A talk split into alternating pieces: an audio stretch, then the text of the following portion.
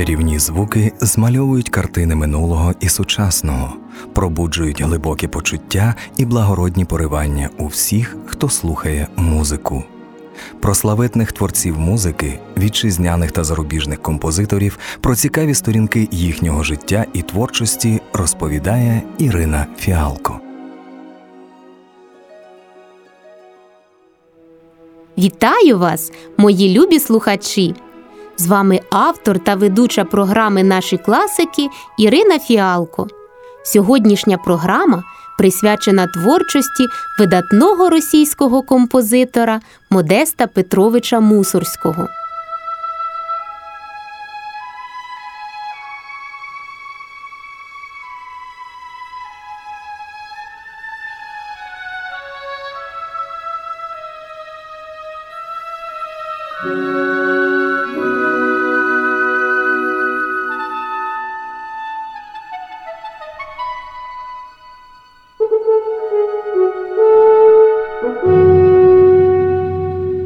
Народився композитор в 1839 році в селі Карево Псковської області. Чи то тому, що дід Модеста дворянин був одружений на сільській дівчині, чи від того, що мати хлопчика Юлія Іванівна була жінкою доброю, вона не забороняла сину товаришувати з дітьми селян. Все дитинство Модеста пройшло серед ігор та забав сільської дітвори. Часто діти на цілий день йшли мандрувати до лісу. Про прогулянку домовлялися за декілька днів раніше. В дорогу брали хліб, молоко, сіль та цибулину. Модест ще з вечора складував все це в полотняну торбину і уважно слідкував за тим, щоб няня не підклала йому чогось смачненького. Він не хотів виділятися серед товаришів і дуже цінував те, що вони вважали його своїм. Помістя батька Модеста Карево знаходилось серед дрімучих лісів, боліт та озер.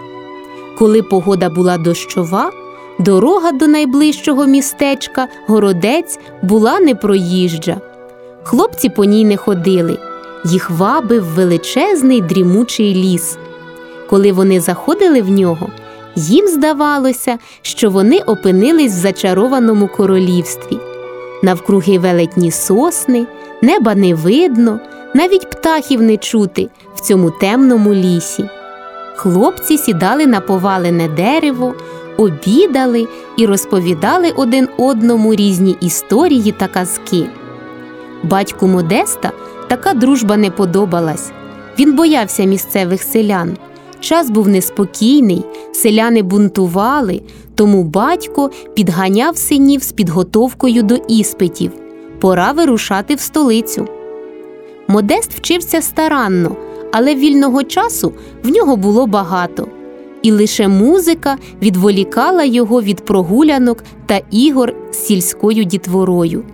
Мати раділа з цього і довго затримувала сина біля фортепіано. Вона любила грати з ним в чотири руки. Настав день від'їзду. Влітку 1849 року вся сім'я мусорських переїхала до Петербургу. Через три роки 13-літнього Модеста віддали у військове училище. Туди ж вступив і старший брат Філарет. На вступних іспитах виявилось, що Модест вільно говорить на французькій та німецькій мовах, знає латинь та чудово грає на фортепіано. Батьки були задоволені, син стане блискучим гвардійцем. Що ще треба для молодого чоловіка?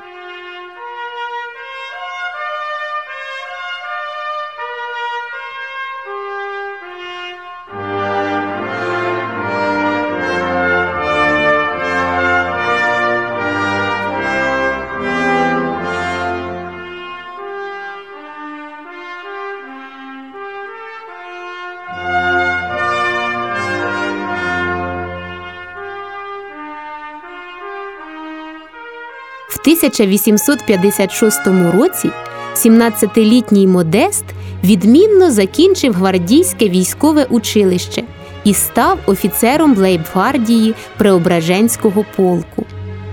Батько його вже помер. Поки хлопці навчалися, він розтратив всі сімейні капітали і залишив сім'ї збідніле помістя. Брати мусорські про майбутнє не турбувались. Офіцерський мундир аристократичного полку забезпечував їм положення в суспільстві. Модеста турбувало інше безкінечні паради, придворні прийоми, бали все це не приносило в його життя нічого крім нудьги. Нудьга стала ще сильнішою після смерті дівчини, в яку молодий офіцер був закоханий. Його перший романс Де ти зірочко присвячувався світлій пам'яті коханої дівчини. Модест нікому його не показував і про нудьгу свою нікому не говорив. Елегантний офіцер в красивому мундирі говорив по-французьки, танцював на балах, і нікому навіть на думку не спадало, що він страждає, відчуваючи в своєму житті пустоту.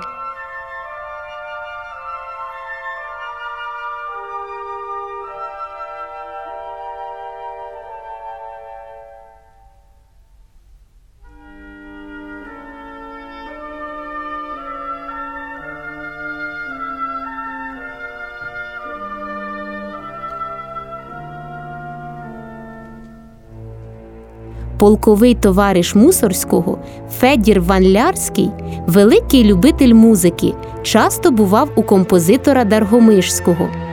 На музичні вечори до Даргомишського приходили відомі співаки та музиканти. Там завжди була можливість послухати російську музику. Одного разу Ван Лярський запросив і Модеста. Модест Петрович, підемте зі мною в суботу до Даргомишського. Присягаюся, ви не пошкодуєте. І Мусорський пішов.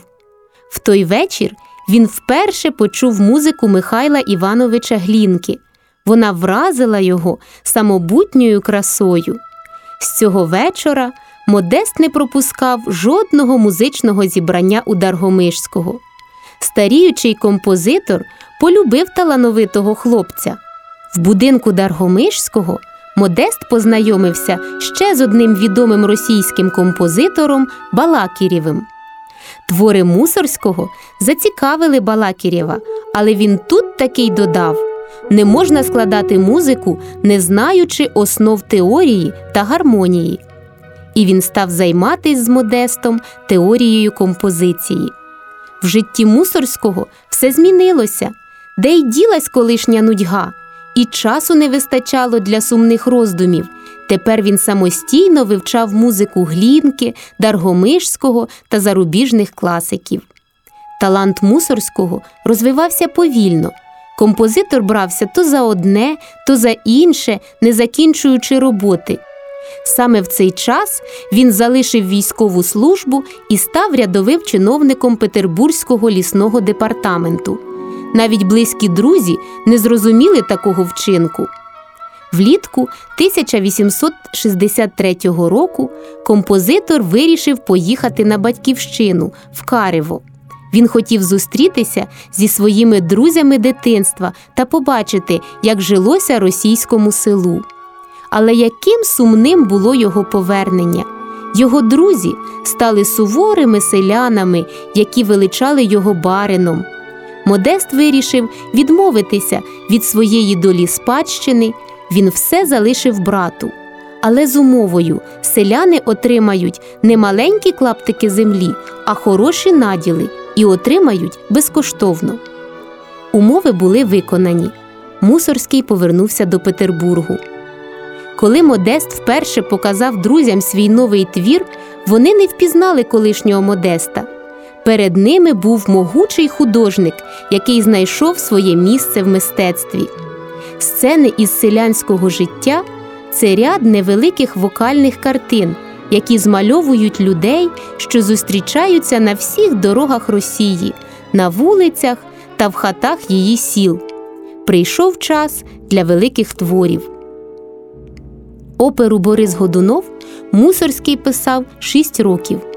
Спочатку в театр оперу не прийняли. Дуже незвичайною вона була, але все ж таки прем'єра відбулася 27 січня 1874 року. Публіка була вражена почутим. Мусорського викликали на сцену близько 30 разів. Музика Мусорського показувала людське горе, бідність та безправ'я. Вона зверталась до совісті людей і кликала до милосердя. Через деякий час композитор знайомиться з художниками-передвижниками. Так народжується ще один знаменитий його твір цикл фортепіанних п'єс, картинки з виставки, присвячений художнику Гартману. Одну з п'єс балет невилуплених пташенят ми почуємо в нашій програмі.